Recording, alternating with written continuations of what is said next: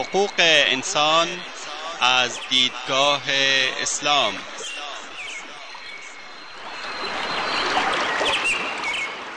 يا أيها الناس إنا خلقناكم من ذكر وأنثى وجعلناكم وجعلناكم شعوبا وقبائل لتعارفوا إن أكرمكم عند الله أتقاكم إن الله عليم خبير. ای انسان ها ما شما را از مرد و زنی به نام آدم و هوا آفریده ایم و شما را قوم قوم و قبیله قبیله نموده ایم تا همدیگر را بشناسید. بیگمان گرامی ترین شما در نزد الله متقی ترین شماست. الله مسلما آگاه و با خبر است. تهیه و تقدیم اسحاق دبیری.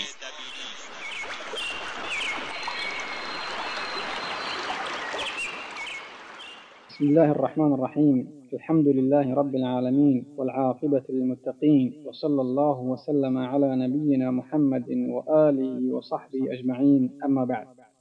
شنوندگان عزیز در حلقه قبلی درباره مسئولیت تربیت اخلاقی که من جمله پدیده دروغ بود صحبت کردیم. در این حلقه درباره پدیده دزدی و پدیده فحاشی صحبت خواهیم کرد. پدیده دزدی خطر این پدیده کمتر از دروغ نیست. این عمل بسیار زشت خصوصا در محیطهایی که آری از اخلاق اسلامی است و بر مبنای اصول تربیتی و ایمانی اسلام رشد و نمون نکرده است جای است.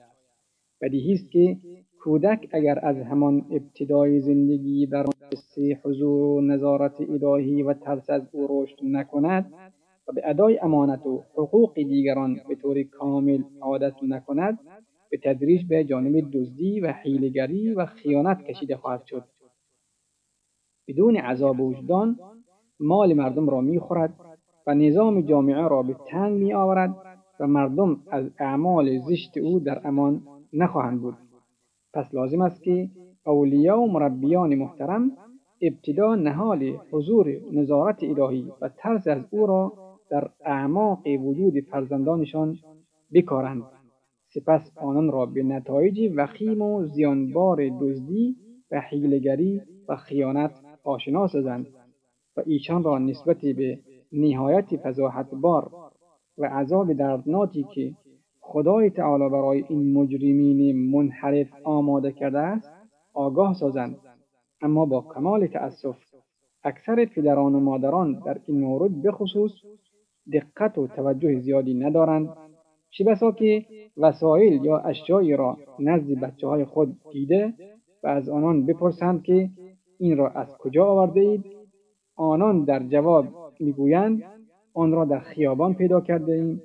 یا هدیه که از دوستان است پدر و مادر با این توجیه قانع می‌شوند و دروغ آنان را با سکوت خود تصدیق می کنند و با این ادعای باطل فرزند آنان دیگر ترس از تهمت یا رسوایی خود نخواهد داشت.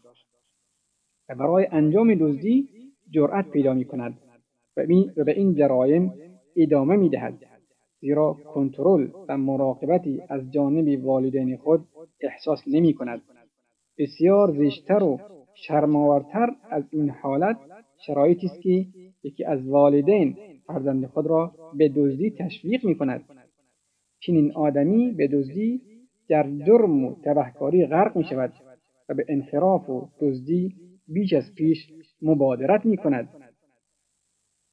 به قول شاعر آیا از بچه هایی که از پستان زنان نالایق و پست می می‌خورند می‌توان انتظار کمال و بزرگی داشت یکی از محاکم شرعی به قطع دست دزدی حکم کرد وقتی هنگام اجرای حکم رسید با صدای بلند فریاد زد. قبل از آنکه دست مرا قطع نمایید زبان مادرم را ببرید.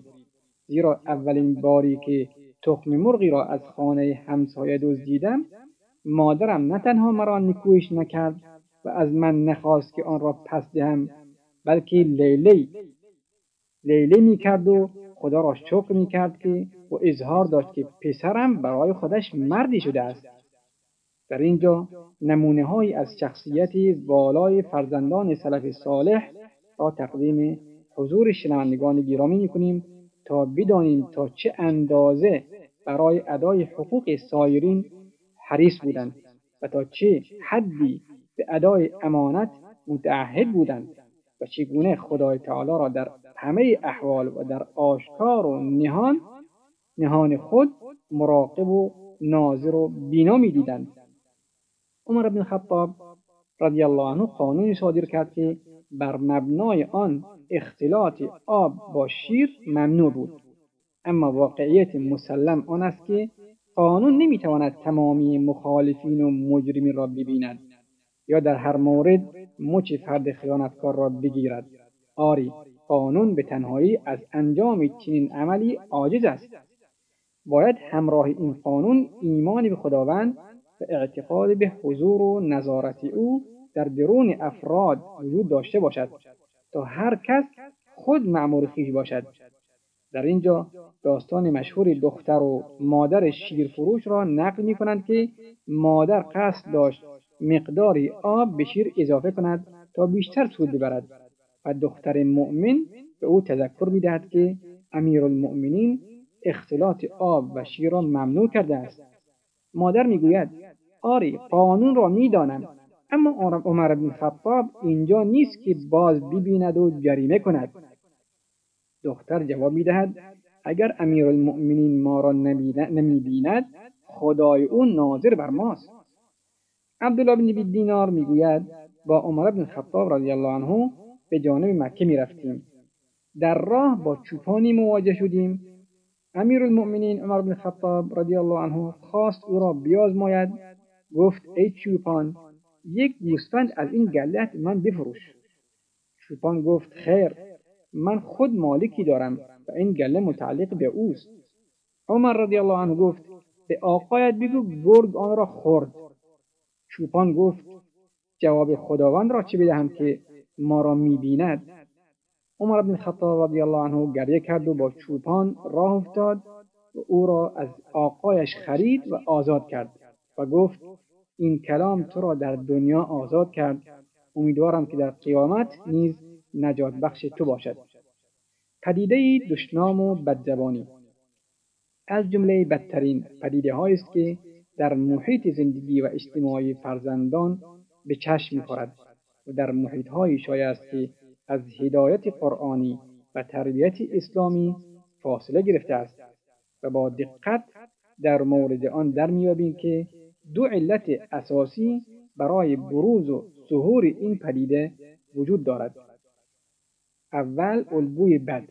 فرزندی که از زبان پدر و مادرش کلمات و عبارات زشت و شرماور میشنود بدون تردید به زودی آنها را تکرار خواهد کرد و به این گونه عبارات و الفاظ ناپسند عادت خواهد کرد و در نهایت بجز کلام فحش و الفاظ و عبارات زشت و ناپسند بر زبان نمی آورد. دوم دوستان فاسد فرزندی که افسار گسیخته و به حال خیش رها می گردد و مجال می یابد که با دوستان بد و همراهان فاسد همنشین گردد. بدیهی است که الفاظ لعن و فحش و دشنامهای آنچنانی از آنان یاد می‌گیرد پس می‌توان انتظار داشت که منحدترین الفاظ و قبیحترین عادتها را از این چنین افرادی کسب کند و به بدترین و فاسدترین شکل شکلی ممکن تربیت شود و اخلاقی سراسر و آلوده با گناه و تبهکاری داشته باشد.